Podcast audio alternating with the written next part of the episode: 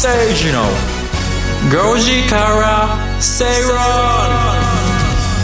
11月8日火曜日時刻は5時を回りました。皆さんこんにちは。吉崎誠二です。こんにちはアシスタントの八木ひとみです。そして火曜日のパートナーはキャインの天野博之さんです。キャインキャインの天野博之です。お願いします。お願いします。よろしくお願いします。いやー始まる前にね、天野さんのいろいろ過去のお話いろいろ聞いてすごい勉強になりましたね。お笑いの話もね。お笑いのねはい歴史お笑いの今後知らない間に30年いや30年ちょっと。いいことですよね。あーもう本当にもうね心の中にいっぱいメモしました。いやいやノウハウだなと思いましたよ。いやいやいやいや本になるなこれってそうですよね。まだまだね聞きたいからぜひちょっと、打ち合わせの時間ほぼそれだったよ今日でもリスナーさんは芋けんぴのあの揚げ方が一番知りたかったんじゃないですか？そうですね。あの先週天野さんが芋けんぴの美味しい作り方簡単な作り方をこうお話しされてえその後作られたっていうリスナーの方がツイッターに送ってきてくださってました。ったです、はい。多分できたと思います。失敗したっていう苦情じゃないですよいやもちろんあのすごい綺麗に写真も添えて送ってくださったのであそうですか。はい。そうですか。ありがとうございますありがとうございます。いろいろやってくだはい、今日もね、いろん今日な今日もね盛りだくさんで。ええ天野ひろゆきのえー5分クッキング。ーナーが。5分結構尺長いですけど。アボカドアボカドとね海苔の佃煮合わせるだけで超美味しいです、これねご飯永遠にいけます、パンにも合いますけどね、アボカドと海苔のサ佃煮ニーレタスにあの、ええ。ジャパンのりってあるじゃんあの韓国のりうんのちぎったよね、はいあれをこう混ぜて混ぜて。ちょっとだけごま油とちょっとお酢をあどうお酢して塩コショウで。そうするとあの韓韓国風のサラダになりますそうです。ねす。ごく美味しくなる。あの韓国海苔のね塩が美味しいです。からあもともとね、なんかお料理番組みたいになってまいりましたけれども 今日はですね「比べてみよう」のコーナーでも気になる食費について、はい。はいお話をしていけばしていきたいなというふうに思っております。でそしてインカム投資をテーマに進めていく「カムカムインカムクラブ」のコーナーでは、えー今月は歴史に見る不動産市況と景気というテーマでお送りしています、はい。今日はですねなぜ不動産バブルが起こるのかについてうん。吉崎さんが解説します。はい。そして番組後半ではスペシャルゲストをお招きしてお話伺ってまいります、えー番組ツイッターに皆さんのご意見をお寄せください「ハッシュタグご時世」でつぶやいてくださいそれでは進めてまいりましょう。この番組はロボットホームワオフードココザスの提供でお送りします。吉崎誠二の5時から正論。さてこの時間は比べてみようのコーナーです。えはい。あらゆるデータを比較しながら投資のヒントを探っていくんですが今日取り上げる話題はですね、こちらコロナ前コロナ後の食費。食費っていうのは家で食べるのも外で食べるのも全部合わせたもののっていうことですかはい、ひっくるめての食費ですね、はいあの新型コロナウイルスや物価の上昇によって食費が増加している人が増えたことから、うん。食費の節約に関心のある人が増えているということなんですね、はい。日本生活協同組合連合会が10月2021年分の家計暮らしの調査年次報告書を公表したんですが、えー新型コロナウイルスと対峙する暮らしが2年目に突入する中食費への支出が前の年に比べて増加していることが分かったということなんですね。うん。上がってるんだ。上がってるんですよ。コロナ前の19年は6万923円だったんですがコロナ初年の20年が6万6339円。で、うんうん、家飯が増えてるわけだから外食よりはさすがに家飯の方が安いんじゃないかって思うんですけど、はい、増えてる。そうなんですよね。どういうことだあのーまあ私自身もそうなんですけれども、えっと買って帰る？テイクアウト、うん。中食って呼ばれるものですよね。うん食事にはえっとな内食内食内食、うん。中食外食っていうのがあると思うんですけど、はいはいはいはい。その中食が増えてこれって結構そおのー自炊よりは高いし外食よりは安いんだけど、うん。数重ねるとかなり高額になってくるなっていうのが印象なんです店よの持ち帰りとかそれこそウーバーとかで、あそうか。半分半分外食みたいな感じなんですね、はい。うん。まあ、でも自宅で食べる方があの例えばアルコール飲む人にとっては、ビール代とかはあのあお あのそや安くなる。原価原価でいけるってわけじゃないけどはい。なりますよね。そうですね、でそもそもまずその一つ食費にかけるお金、まあ、いわゆるエンゲル係数って言われるですね、全収入、まあ、可処分所得に対する、えー食費の割合。パーセンテージまあはい。まあ、ざっくり20%前後ぐらいから、ここ最近上がってきているっていうことで、まあ、さ20 10万円稼いでる人だったら2万円は食費で使というのがっていい一般的と言われてきたけど、多分10万の人は2万円以上かかると思います。けど、あのここ最近ですね、やっぱり食、えーげえーっと物価が上がっていることはい。と、賃金がそれほど上がってないことをか加味すると、まあ、25%前後にはいってるんではないかというデータ。おー。で一方で、えー家計費、あうごめんなさい、あの家賃とかのですね、住居費、うんうん。まあ、これが大体ざっくり3割ぐらいと言われてます、昔から言われてますよね、はい。ええ。まあ、3割から3分の1程度、だから33%ぐらい。はい。っていうのが一つの目安。そう考えるとですね、30足す、まあ、今25ってことで、住居系と、えー食費系で50から55%ぐらい。まあ、55、まあ、6割いくかな、っていかないかな、みたいな感じですかね。半分強いっちゃうんですね、残り4割をどう消費するか。こう水道光熱費。はいはいはい、それと最近では携帯電話だなどの通信費。インフラで、ね、インフこれが、はい、乗っかってくることを考えると、もうこの辺ぐらい来るとですね、全体で70を超えてくる。アップアップアップ。アップアップ。3割で旅行行ったり、まあなんかなんとかしたりみたいな感じですよね。貯蓄代も含めると結構その1か月に自由に使えるお金っていうのは、はい。あの働いた分の中ではそんなに多くないっていうのでっていうことです改めて聞くと、あなるほどっていうふうになるんですけれどもね。まあ、値段が上がってきて、さっき、あの、八木ちゃんが言ったやつでいくと、えーいわゆる中食ですね、これお持ち帰り。これもともと、えー弁当を、えーいわゆる弁、なんとか亭ってありますよね。ありますありますあれを買って帰ってくる。まあ、あれが中食の始まりですよねうん。えーホットモットさん、はいほかほかなんとかみたいな感じですね。で、もともと弁当や、えーまあ、弁当は典典型的にお母さんが、とかお父さんが作ったやつを遠足に持っていくとかですね、ピクニックに持っていくっていう文化としてはね。文化としてはね、うん。それをですね、逆に、つ誰かが作ったものを家に持って帰るという逆矢印が出てるわけですよね。これ、はい。結構有名ない、いわゆる、えー経営学でいうイノベーションの一つの典型例で、全く逆の発想ですよね。逆の発想で新たなビジネスが生まれた典型なんだけど、はい。それが今や、えー飲食店でのもは行って、赴いて食べるのが飲食店ですよね。今はその逆で、それが来るということですよね。ええ持って帰ってくるということで、まあ、そういう意味で、まあ、矢印が変わってきているということですよね。そうか。だから弁当は外で食べなくてもいいように家からちゃんと持ってって、それで食費も抑えられてたのが、弁当専門店ができて弁当を家で食べるっていう流れになるそうです。矢印が逆になったっていうことですよ、そういうことになるまあ、で同じように飲食店も同じ矢印逆矢印が向いているということですよね。そうですよね。変。またね、あのコロナでそのテレワークが増えて、在宅増えたっていうのもあると思うんですけど、例えばその社食とかがあるようなあの企業で働かれてた方は、社食ってこうリーズナブルにできてるじゃないですか、ああいうのがちょっとなくなって、そうか。はい。そば180円とかねありますもんね。ありますよね。渋い社食なんかは、高校の時とか5 100円ぐらいですよね。そうですね。うん。もう取らないでくれと。思学食がねいっそ。うん。ありますもんそね。うかそういうところで食べてた分が普通のご飯になるとなかなかね、そうですね。一方で節約っていうことで関して言うと、やはりまあ飲食店のでの売り上げは、えーまあ、経済全体に与える影響的には少なくなるんだよね、節約すればするほど、はい。だから節約志向が進めば進むほど、まあ、いわゆる GDP はしぼんでいく、シュリンクしてね、シュリンクしていくってことですよね、まあ、それをどう見るかというところだと思いますよね。だから景気にはとってはあんまりよろしくないそうですね。ですね、まあ、よろしくないというべきか、まあ、そういうようなそっちに向かってしまうっていうことですよね。方向がね、うん。やっぱりねこういうふうになってくるとこう節約のやり方ページみたいなのとかがネットとかでもすごい増えてくるんですよね。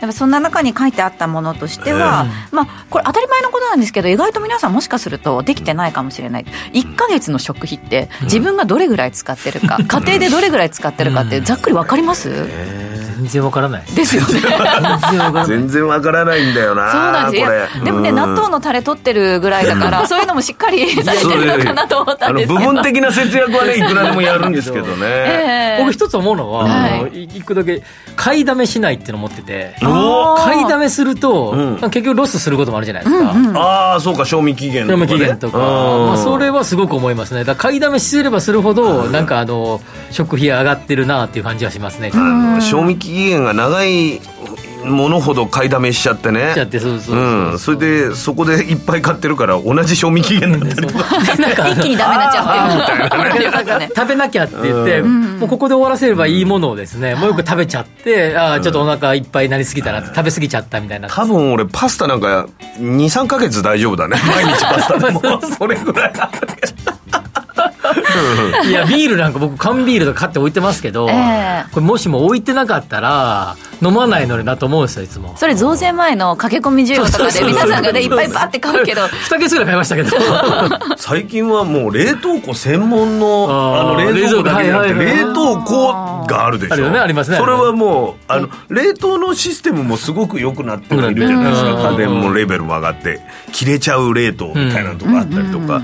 だからそういう感じでそういうものを買うとやっぱり買いだめしたくなっちゃうなっちゃう。そうですよね。家が広くなったら、例えば一戸建ての方の方が多分ね、多分家いろんな置くところがあるから、ストックがね。ストックがね、しやすくなって買いだめしちゃうんだなと。まあ、必要なものを必要なだけ買うぐらいが、やっぱ一番節約できるんじゃないかなと思いますけどね。まさにあの節約ポイントの1で無駄を出さないっていうことを、その必要なものを必要なだけフードロスにもつながるのでっていうお話でたん。ですけどそれこそあの月曜のパーソナリティのあのウッチーさん、うん。私ウッチーさん金ちゃんヌードルがすごい好きだっていうのを聞いたのでで私の家にも金ちゃんヌードルがあったんですよ、はい。で持ってこようと思って見たんですけどまさかの消費期限切れてる どうしようと思って。金ちゃんヌードルは結構長いですすよね。いや、さすがそれ、うちさん持ってくんのちょっとなと思って、家で消費することに決めました。多少は大丈夫かなと。まあた大丈夫はねあの皆さんの判断ですけどちなみに納豆は賞味期限1ヶ月ぐらい切れても全然平気ですよ。そうなんですか？ねカピカピになってくるけど。本当に日本はもう世界有数の中でやっぱり賞味期限んは厳しいみたいですよね、えーだからあのでも相当余裕があるから食べていいですよって言ってるわけじゃないですよ。っていうことですね。えー気をつけてください。気をつけてください、はい。酸っぱいって感じたらもうやばいですよ、えー僕そういう敏感なんですよ。あこれ酸っぱいな。なやめときましょう。ええ、天野さんは、その、お料理される中で、例えばその、日常的にお料理されると思うんですけど、久しぶりにこうした時とか、よし、今日は張り切っちゃうぞって言って、すっごい高い食材とか買っちゃったりとかしません？あその高級食材、まあでもねなんかこの間もねあのー恵比寿でそのこだわりのお肉屋さんお肉あの赤牛っていうね。はいこれめっちゃ喋ったねこれ。それ僕でそういう高級なお肉のあの牛すじとかね、あの比較的安価な部分をね、買ったりとかする工夫をしています。あ。とは、えー本当に肉の花正にはお世話になってます。だから大量に買って本当に、うん。あの一番豚バラなんていうのは、超消費できるんですよ、はいはいはい。何でもいい。焼きそばに入れてもいいし野菜炒めに入れてもいいし、はいでまあ細かくしてチャーハンでもいいしって、豚バラは大量に買うべき食材だなと思います。でイベリコ豚とかねあるんですよイベリコ豚ちょっと安くなってそうそうそう。そう高級食材のイメージですけれども、なるほどね。だからそれが節約になってるかどうかは分かりませんけど、あのそういうなんか工夫とまではいかないですけどやってますね、うんでも心がけるとね、やっぱそれも確実にその生活の中で、あのしょ節約に役立っていってるというふうに思いますけ必ど、ね、ずこれだったら消費するっていうものを買うっていうのはね、うちは絶対これどんどん減っていくんですよ、いうものだ僕チーズかな。何何系ですか？あの避けるチーズとかいろいろあるじゃないですか？このいや、僕ね、あのー、QB 的な。6P とか、あの、あの100円で4つ入ってるじゃない四角四角いあれ食べる。あれとか、スライスチーズ、僕とろける系じゃないのが好きなんで、とろけないあしっかり系の。スライスチーズで、あのくるくるって巻いて、ちくわの中にちょっと突っ込んで、築100円で,、うん。で7枚のスライスチーズってスーパーで安く買うと198円とか168円で売ってるんで。あちくわって改めて本当優秀だと思うね。高タンパクでさそうですよ。この間納豆も褒めましたけど ちくわのタンパク質の量が素晴らしいの。とあれも魚ですからね。すり身ね。すり身。そうですね。だからヘルシーでもありますしあ、ね。ええ。どんだけなんか食生活厳しいんだ確かに。に。スライスチーズも美味しいです。そうなんですよ。穴が開いてる食材なんてねレンコンぐらいしかないですから 絶対詰めてほしいでしょあれ。そうですね。きゅうりも詰めたって美味しい美味しい美味しいですマヨネーズときゅうりとね。そうそうそうポテサラ詰めて揚げてるところありますからねあれに。あれ地方の B 級グルメみたいなね。あと海苔入れると美味しいです。海苔をくるくるって巻いて入れると美味しいです。入れ。海苔を入れるんです巻いて入れる。苔巻いて入れる。のじゃあ海苔で巻けばいいじゃないですか 外なんで海苔の方を巻いて中に入れ入るれたい楽しそうあそう。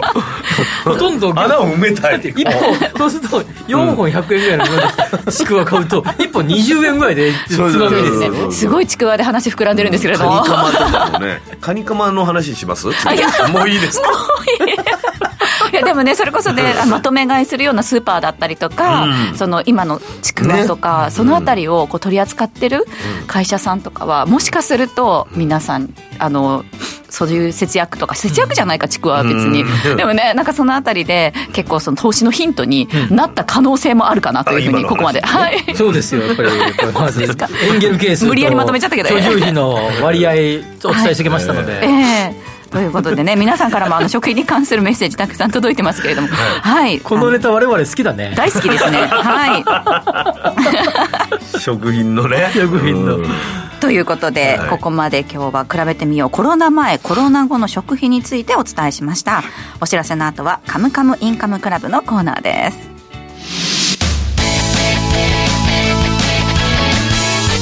吉崎誠二の5時から正論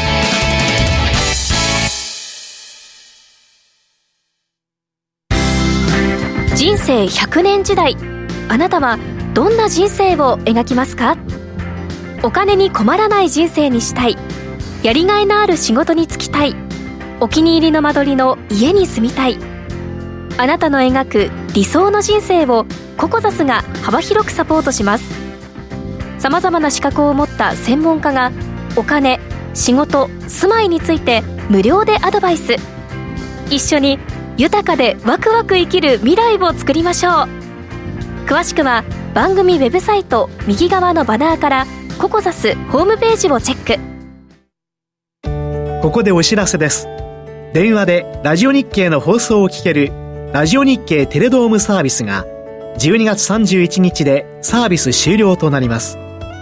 今後は引き続きラジコなどで放送をお楽しみください。以上、ラジオ日経からのお知らせでした。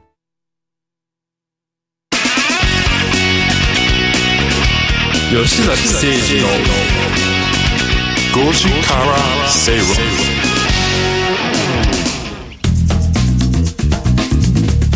ラジオ日経吉崎誠二の5時から正論をお送りしています。この時間はカムカムインカムクラブのコーナーです。このコーナーでは、えー資産形成に重要なインカム投資をテーマに不動産や株式投資など投資商品の情報やニュースを紹介しています。あの浜田さんがお腹をポーン、ね。ポーンって叩く音が水を一気に飲みすぎてなんか お腹がバブルってますけどね。というお腹のバブルですね、はい。それは水は飲みすぎたから起こったんですけれども、はい。今日はですね不動産バブルがどうして起こるのそうかというのをですよ、ねなぜ起こるんですか、はい。これま怒ったらずっと怒っててほしいのに。あの不動産投資とか不動産購入とかでやっぱり一番重要なのはやっぱり、えー先読み、この先どうなっていくのか、という予測をどれぐらいするかというところなんだけど、予測が立ったら家が売れるってこと売れそうですね。先が見えると先が見えると。ってことですね、それで、えーまあ、不動産は、まあ、上がり続けるっていう人もいるんだけど、まあ、世界的に見ればじわじわずーっと上がり続けてるんですが、はい。全部を見取ればですよ、長期的に取れば、まあ、しかしながらその間に上がったり下がったりが多少ある波がある。ねで、えーある方向に向かっていくこれトレンドですね、はい。もう一つの上がり下がりあこう波がある。これサイクルはい。と呼びますので、まあ、サイクルが大きく下サイクルに行った時がバブルの崩壊、あで大きくはいブグッと。大きく上上にグヨーンって上がった時これバブルというような、まあ、イメージ、まあ、もっと細かい定義本当あるんですけど、まあ、ざっくりイメージで言うとそんなイメージということになります。じゃあなぜ不動産バブルが起こるのかっていうことですがこれいろんな理由がありますが、そうか。バブルによって理由がそれぞれ違ったりするわけですかあそれもちろんそうですね、はい、まず一つ目トリガあー。ーつまりきっかけはい。ですね、いろんなきっかけがあるんだけど一つはまずベースなのはサイクルがあります。うん。ずーっと下がってたのでそろそろ上がる際局面に入っていくっていうサイクルがあってそれが一つのトリガーになることがあります、ここ2年3年ずっと低迷してたよね、そろそろ行くかもねっていうような思いで上昇にこう行くという。それもうすごくアバウトな感覚みたいなことでいくんですか？行く行きます。これ絶対行きます。2012年の終わりぐらい、えー夏場以降ぐらいから、えーっと東京のマンション価格とか上がっていきますけどそれは明らかにですね金利が高かった安くなったわけじゃありませんから当時はまだ。ああそういうことか、はい、金融緩和政策の前ですか前らか。その頃から上がってますからこれは明らかにですねトリガーだったっていうのは、えーそ例えば。のサイクルですね。例えば吉崎さんルーレットが白が随分続い あ赤黒か黒が続いたな。そろそろ赤じゃないかっていうような感覚と近いんですか？近いです例えば株式もさすがにこれ1000円切るところをこれ安かろうよみたいな。売られすぎだろうとか売られすぎだろうとかありますよね、うんうんうんまあ、あの感覚ですよね。あでこれがトリガーの一つ目。ですこれがあのサイクルですね。でもう一つがえっ、と金利。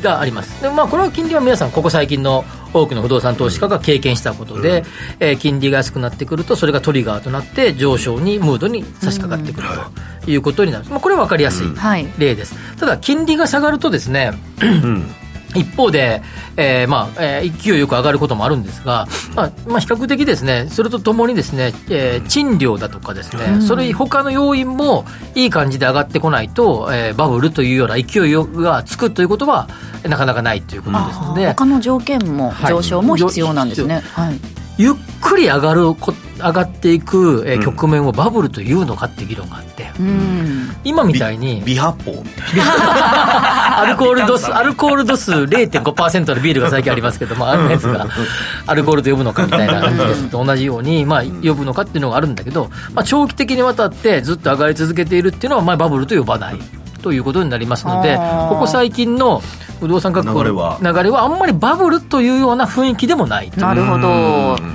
ただこの先ゴーンと落ちるようなことがあれば、まあまあバブルだ結果これ長いえー薄いだったけどこれがバブルだったんだっていうことになる。ということですね。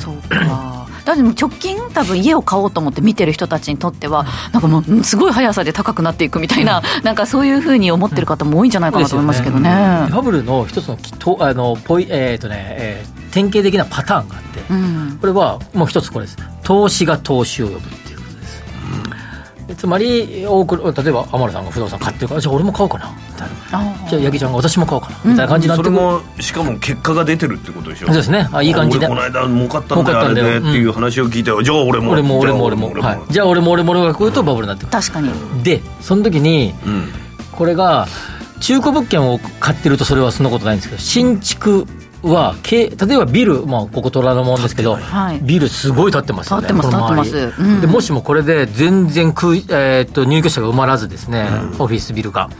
空室だらけになったらガタンと賃料が下がると思います、仮にですよ、それをこれはあのオフィス業界のバブル崩壊って多分メディアは言うでしょう、これなぜ、そうなるかっていうと投資が投資を呼ぶってことなんだけど計画をしてから実際に竣工してまで八木、ちゃんずっとここら辺に来てるから分かると思いますけど、ええ。何年前から虎ノ門ってうん。ビル潰す、開開発発してんだと。確かに4年3年。4年5年とかっていうスパンですよね,、うんで計画から見ればその何年か前から計画してるわけですね、我々の目に見えるようになってからも4年5年経っていると、でもしもですよ来週再来週あるいは来月に、えーバブルが崩壊みたいなガタガタガタって崩れたとします。よねもうえ仮に。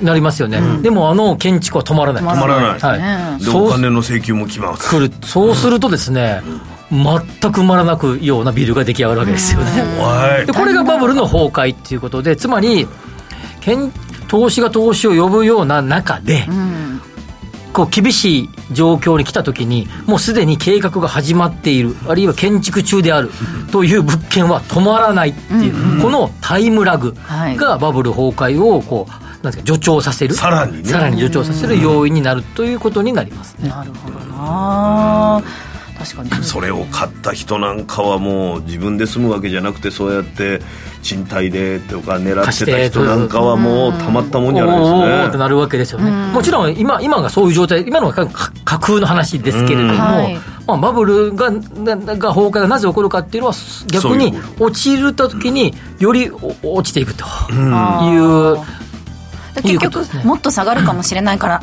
こ購入を控えようっていうふうな方々が増えていくっていうことですか？そうですね。あのミンスキーモーメントってつまりえー投げ売りですね、まあ今の香港とか中国の南部では一部起こってると言われてますけれども、えー最近ふ中国の不動産が良くない。で今なもう今いもう今売っとこうって今の間にみたいな感じになってくると逆パターンが起こるわけですよね、どんどん離れていっちゃう。ああ天野さん。売ったらしいよじゃあ俺も売ろうそろそろみたいな感じでそっかそっかそっかさっきの逆パターンが起こってくるっていうなんか株の時より激しそうですねそれがねねでさらに天野さんが売ったから俺も売ろうと思ったとするじゃないですかだけどそそこにすぐ売れないんですよね、買い手がすぐつかないから建築はすぐ止まらないし買い手はすぐつかないっていうことでよりガタガタガタってくるっていうのがこれがバブルの崩壊ということです。で逆にですね上がるときは逆にこれは今度は、えっと買いたくても買う物件がないってなってきます。はいそうですねでそうするとそれが、えー俺が買う俺が買う俺が買うみたいになってきてどんどんどんどん価格は上がっていく、まあ、これの繰り返しで上がる時もあれば下がる時もあるっていう波が起こるこれがバブルという波ですね。あの今その日本ってこうじわじわじわじわ上がってきてるって、その緩やかな上昇じゃないですか、下がる時もその緩やかに下がっていくっていうおっしゃる通りです、ええそうなんです。これゆっくり上がった時って比較的ゆっくり下がる傾向があるんですが、はい。上がるという説と、はい 一気に下がる説があって、ええちょっと待って二つあるじゃないですかで基本的にアメリカとか意外と一気に下がるんですね、ドンと下がるんですでまた再び上がっていくっていうのはアメリカパターンで日本は過去、えーバブルの崩壊のに92年3年4年あたりでガタガタガタって崩れるっていうのと、もう一個がリーマンショックの時ですか。ら2008年ぐらいと8910ぐらいですごい下がっていくんですけど、まあ、その2回は比較的激しく下がったパターン、80年代とか70年代に、えーオイルショックの頃とかは比較的緩やかに下がったパターンもあったりとかして日本は比較的、まあ、両方あると。なるほど。アメリカは比較的一気に下がる。下がるダイエットなんかはねゆっくり落とした時はゆっくり戻りますけどね。あのー 急激に落とした時はすぐ戻ります。結局結局戻るんだよ。戻らない時あるでしょ。で僕不動産は過去確かに。現在のえー不動産の市況の上がり方はそれ以外にも需給のバランスとかいろんな要素が関わってくるんだけど、今の上がり方は勢いよく下がるとあんまり思わないですがはあ。前も前もお話しした通り、えー一気に供給が膨らんだもの。うん。で需要が一気に衰退しそうなもの、まあ、そういうマンションとかは、えー値崩れが激しいかもしれませんがそれ以外の、まあ、そんなに一気にマンションが建ってませんとか、一気にビル建ってませんみたいなところはじわじわ上がったから、まあ、もしも何かあったとしてもしそんなにものすごい俯瞰で大きく見れば、そういうところを狙ったものががいいっていうことですよ、うんまあ、だからゆっくり成熟した恋はゆっくりしもう冷めないということですか？ダイエットと恋に例えましたからね。一気に燃え上がった恋は一気に冷めるっていう。バカンスラブみたいな。バカンス。したことはないけどねリゾリゾラバ？そうそうそう。そうあのスキー場が2割増しみたいな。ああ言いますもんね。原田知世さんとかね綺麗でしたよね、映画なく。映画今でも綺麗です えその下がり方は今のスピードは確かにあのあるなと思ったんですけれども何割とかっていうのってバブルは下がるっていう大体このこれこれぐらい下がるっていうのってこれまでの過去の平均みたいなのってあるんですか？あとですねまあありますけれど、ただエリアエリアで結構違っていてあうん。だけど多分今の流れはそんなに勢いが上がってないので、うん。上がってるように見えるけどこれ結構長期的に上がりましたし低金利が支えているっていうこともあるので、まあ、金利が一気にアメリカみたいにどんどんどんと上がるとですね日本は多分厳しくなってくると思いますけれども。だからやっぱり黒田さんのこの後向であるとか、そういうのもいろいろ加味して何がトリガーになるかをわからないです。がただ、まあ、あと数年はないと思うし、長期的に見れば一回仮にガタッときたとしても、まあ、それほど大きな落ち込みは多分しばらくはないと思います。ね,、まあ、ね今お話ありましたけれどもその来年4月以降のその日銀の政策っていうのは黒田さんが交代してから、はい。まあ、そんなすぐに変わるものじゃないんじゃないかみたいな話も出てますけれども、ちょっとやっぱりそういうこともリスクとして見つつっていう話まあ、そうですよね。まあ、でも基本的にはあの、うん。内閣っていうか総理が決めると思いますので、意見を言うと思いますので、まあ、それを考えた時に、まあ、今の岸田さんはい。の意向がどっちかというところだと思いますね。こんだけの円安で 僕が海外で大金持ちだったら、日本ってやっぱり安全なイメージもあるじゃないですか、はいはい。そういうことでいうと外国の不動産を投資するんだったら日本すごく魅力的な魅力的。だと思うんですけど。今だって中国の状況が良くない？不動産状況が良くない。すんごい買いに来てる。あやっぱり来てんだ。アメリカのとか海外のやつも買いに来てる。さらにもう一個、今日かな？昨日かな？日経に結構税の改正の話が出てましたよね、1億円の壁って。あれで、はいまあ、不動産はあまりいじらないっていうことで贈与税とか他はいじるそうな感じでしたので、高額年収の方々に対するあの株に対する税のかけ方が変わるかもっていう今審議を始めてるってことですので、そうすると不動産のはい、相対的な価値が上がっていく可能性があると。じゃあ結局あんまり不動産のその価値っていうのは今のトータルで考えるとこの先あんまり変わりそうにないっていうことそうですね、それほど、そうですね。大きくただまあさっき言ったサイクルがあるので、ええ。若干は来ると思うけど、それほどでもないっていうのが僕の見立てですね。長期的に見ればまだまだ上がるんじゃない？可能性も高いと思います人わ口の減りとどうなんでそうですすか？だから2030年ぐらいまでは比較的その、えそこが影響はそれほどないので、うんそこから先は分からない。これ先は分からない。けど、まあ、都市部に集まるんではないかなと思いますね。完全に買うタイミング逃したなっていう。ようないやまだ何まだまだがまだ世の中何があるか分かりままだせんからまだまだ行くかもしれませんよね。まだ分からないですよ。えー今日取り上げた内容に関してはインカムクラブのホームページでも確認してみてください。お知らせの後はスペシャルゲストお招きします。吉崎誠二。の5時から正論 Accurate Communication Time 500不動産 DX を推進するロボットホームは DX 統合支援サービスとして IT を掛け合わせた不動産開発や運用経験を活用した様々なサービスを展開しています。その中でもレジデンスキットは不動産オーナー入居者管理会社など不動産に関わる全ての人のための IoT を活用した新しい形の賃貸経営プラットフォームです。入居者には IoT を活用したスマートな暮らしとサービス。オーナーや管理会社には連絡や煩雑な業務を簡単に一元管理できるシステムを提供。業務効率化を実現し不動産経営の自動化に取り組んでいます。住まいのテクノロジーで世界を変える。ロボットホーム。ワオフードのプレミアムなコールドプレスジュース。オーストラリア産のオレンジを現地で加工。低温輸送でみずみずしさはそのまま。絞りたてのようなすっきりとした味わいです。飲み終わったらそのままゴミ箱へ。ラベルもリサイクルできるので剥がす手間はかかりません。冷蔵庫にあると嬉しいこの一本。地球と体が喜ぶ未来をつくるバオフードお聞きの放送は、ラジオ日経です。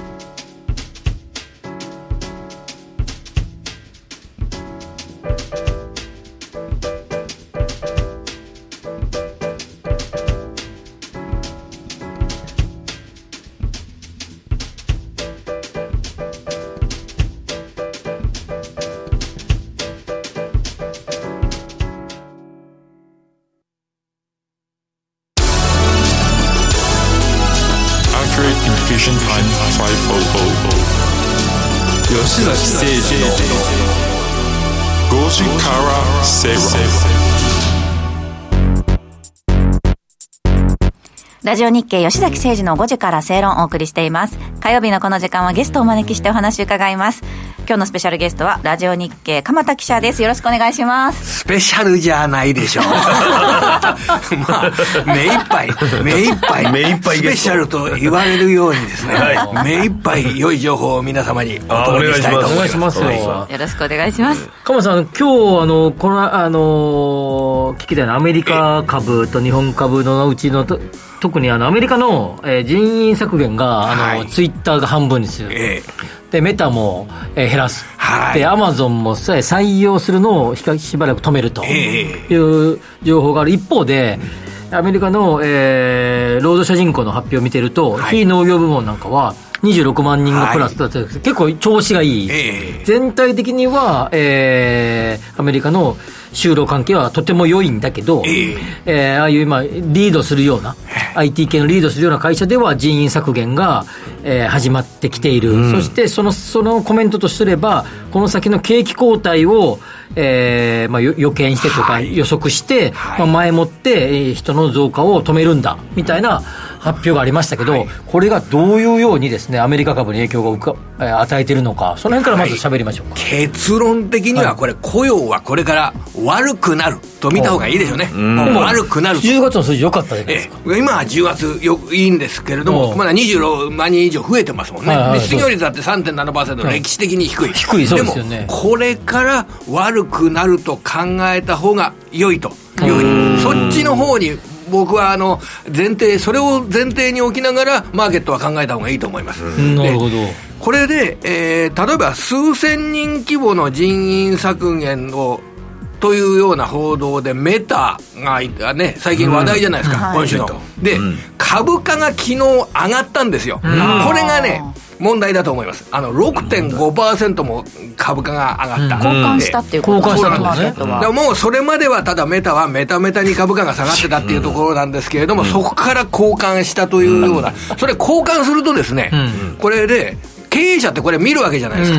あ、これは株価が上がるというのは株主のためになる、そうか。じゃあ不況に備えて人を削減するとかそういったことをやると投資家から評価されるんだというふうに見るじゃないですか、そうするとこの IT 産業おについてはやっぱりこれから人員の削減ですとかが本格化するというふうに捉えた方がいいでしょうね、だからこれでも削減しても、その会社は回るってことなんですえでもあの新しい分野、これはだから自動的に人が、もう IT ですからね、もう我がもあの IT で人を少なくして、それで活躍させしていくっていうのは、それができるのが IT 産業ですから、そこはお手のもんですよ。でも IT 産業で人を削減するってことは、要は、ある種の新規投資みたいなものをやめる、止めるってことですよね、だからイメーいやあの。研究開発費ですとかっていうのは、はかなりこれ、大規模な投入が続いてるんですよ。でも人をそこに、研究開発に分野に人を当てがうんじゃないですか。だからフェイスブックでいうと、フェイスブック関連の、あの、今までのや仕事をやっていた方が削減されて、で、えーメタ、ワールドを作るための AI 技術ですとかの活用ができるような人は、まだ増やすというような形で、だから従来のその、ね、インターネットで、えーつ通信するような、そこの分野っていうのをもう大規模にあ自動化するっていうような形になるんですよね、これなるほど。企業もだから人員投入する場所っていうのをかなり絞ってそうですこれからの新しい企業を作るために前もう成長力のよりあるところに人をお配置しようという。そんな形になるわけですねでも NFT とかビットコインとか最近不調ですよね。そうですね。のそっち系のやつは。だからそちらもまあ大規模な削減ですとかって言ってね、あの業績、あの利益に合わせて人を削減するっていうのはすごく活発になりますから、で今日一つ用意していたデータなんですけどね、これあの、毎月毎月、あの、えーっと、チャレンジャーグレイクリスマスっていう会社って聞いたことありますかね、これ。あの、はいアメリカの雇用ですね。そうです、はい。雇用。なん。です、まあ、毎月毎月、あの、企業がどのぐらいの人員の削減計画をしてるかっていうのを発表する会社なんですけど、これがですね、あの、10月はやっぱりこれ増えてます。あの10月が大体3万4千人ぐらいなんですけど、えー、一月前と比べると、えー、13%増加、で、1年前と比べると48% 38%増加して、これが、えー去年の2月以来の高い水準になってるっていうのが、10月のデータで、やっぱり現れてきてるんですよね。で、このデータって、規模でいうと何人ぐらいかっていうと、今申し上げたように3万3000人ぐらいなんですけど、ここに、例えばメタが7000人削減するとか、それでね、3000人削減するとか、そういったものが積み重なったら、すぐ5万、6万になっちゃうじゃないですか。だから、こういうふうに、これから先はおそらくこういうデータって、どんどん上がっていくというふうに、それを前提にマーケットって考えた方がいいかなと思ってます、僕は。11月分12月分あたりぐらいの数字ぐらいから増えてきます。増えてきます。そっからこれ、これもう、あの、でメーターの動き見てますからね。それ企業経営者そっちに動くと。10月ぐらいがピークだったって感じ就労就労者は就労者もう3.7ぐらいが確かに今がピークと。ピークとまあそこシグルでいくとそこそれで来し来年の半年間ぐらいのタームで見ると、まあ、雇用は悪化していくということを前提に、マーケットは考えた方がいいかなと。なるほど。僕はそっちの方に。日本そんな感じじゃないですもんね。日本はもう強いです。ね今いいですよね逆に。だから結論的に今日の結論は日本株の方がやっぱりいいですねと。おー。1週間前と同じような形で。それであの日本の会社で決算説明会で聞いてて、あのすごく分かったのがですね、国内の投資、国内のものづくりですとかに、やはり中小企業も含めて、そっちに舵を切り始めた。シフトをチェンジしてるんですね。あの特に、中国で作っていたものを、はい日本で作る。日本に移すという、そうするとこれが運賃もかからないし、ねあいやのこれね、でも一方で、えー僕もその話をすごく聞くし、いろんな、えーところでいくと、はい。えー戻ってこようにも。ですね、でもね、2000年とか90年代の後半ぐらい結構海外出ていったわけですねはいその時に、そこのこう、例えば工場なら工場を手放して、えー出ていったわけですよね。はい。まあ、全部か一部が別として、えで戻ってこようにもいい場所がないとかで。すね。はい。はいで結構戻ってくるところ見たら、かなりすんごい地方、まあ、ちすごい地方って言い方失礼かな、なんか、まあ、まあ、いわゆる田舎町っていうか、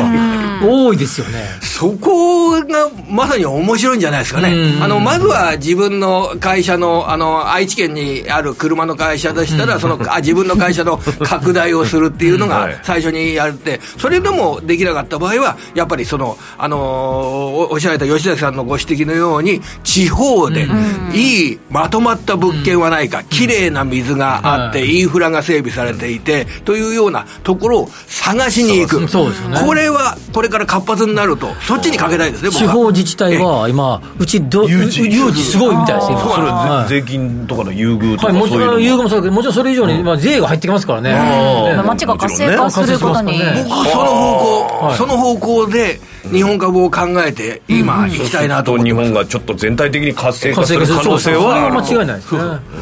そうすると、あの、吉崎さん、やっぱりね、どういう株がっていうようなことになるじゃないですか。なります、なります。今日は思い切ってですね、思い切って出ますか？地方銀行がいいんですよ。PBR とかめっちゃ低いですよ。0.5倍とか0.3倍とか。そっちの系統が僕はでもとりあえず半年間ぐらいはですねその割安地方銀行株こちらにかけたいえー、とそれは土地があってそういった大型の工場ができるかもしれないみたいなところの銀行がいいわけです。まあさそうそうですそれがねそれにプラスこれから先あの再編していくっていう。再編していくっていうこ再編の動きもあるからとで僕ね熊本の地方銀行熊本に TSMC が来ますからね、はいそれでその地方銀行ないかなって言って熊本とかで 検索しても出てこないんですよ。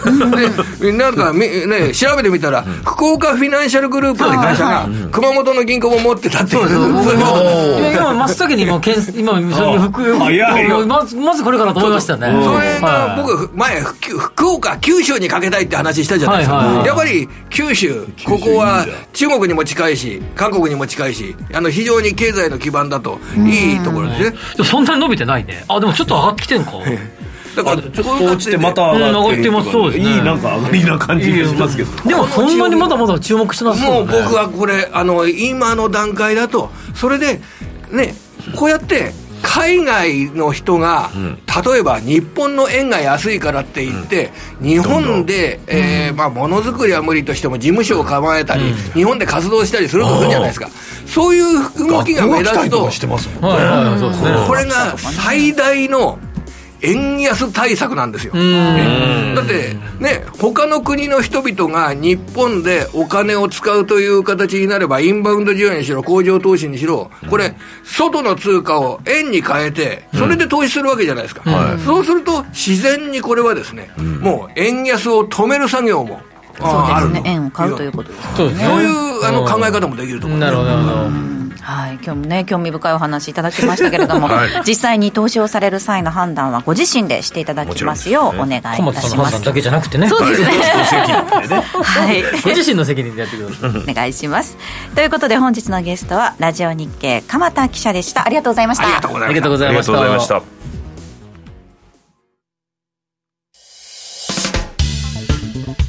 お聞きの放送はラジオ日経です。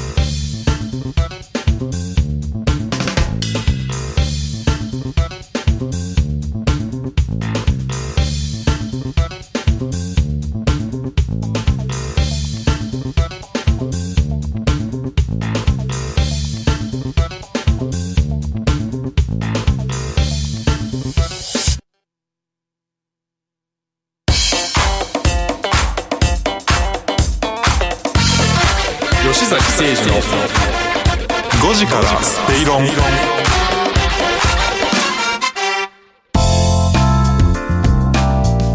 吉崎誠二の5時から正論、えーあっという間にエンディングとなってしまいました。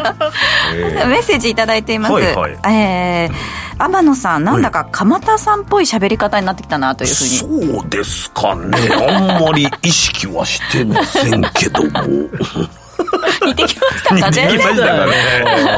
えねー面白い。ちょっと今日ね。今九州を注目してますけど。そのうちジャックさんのモノマネとか。い。ろいろね、い。ろいろ来るかもしれない。いろいろ出てくるかもしれない。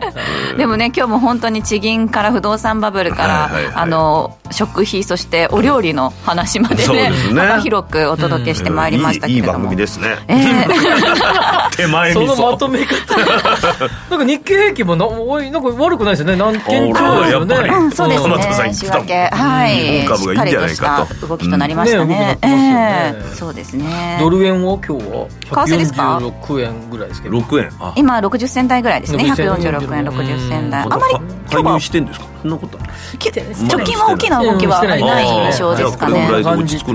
そうですね。ちょっとね、なんかマーケット落ち着いてるような印象ですけども。そうですよね、はい。落ち着いてる印象ですよね。ただ、あのーうん。今週はね、け企業決算多いので、月曜はい。日もいっぱい出たし金曜日もすごい出るんですよね。そうですね、後半戦というところなので、そのあたりみんなね、見極めたい部分もあるのかもしれませんし、あっちも中間選挙でしょ？そうなんですよ。今夜？あ8日だから。8日今日の夜ぐらいかね、はい明日の昼ぐらいにはもう大体なんとなく分かるんだよね。そうですね。株価もなんあどうなるんですか。ねまあ、共和党がかなり有利な感じ。まあ、中間選挙って大体そういうもんですよ。現政権に対する批判票が入る選挙ですから。まあ、それでそのえ通りだトランプを押してる人がなる。でなんかあしてなんか7つぐらいの州でなるかなんかな、な候補接戦州うん接戦州というかもみたいなで。ね、そのあたりの行方。だからまあその通りに結果が出ればそんなに大きな株価は動かないと思いますけどあそうじゃなければん。動く可能性もあるかなって感じですかね、あとはね、CPI も出るということで、今週もイベント盛りだくさんということですけれども。後ろ側にね。はいありますよね。いっぱいあるんだよね。ただ私は今日はアボカドと海苔の佃煮を買って帰ります。はい。ということで、この番組はロボットホームワオフード ココザスの提供でお送りしました。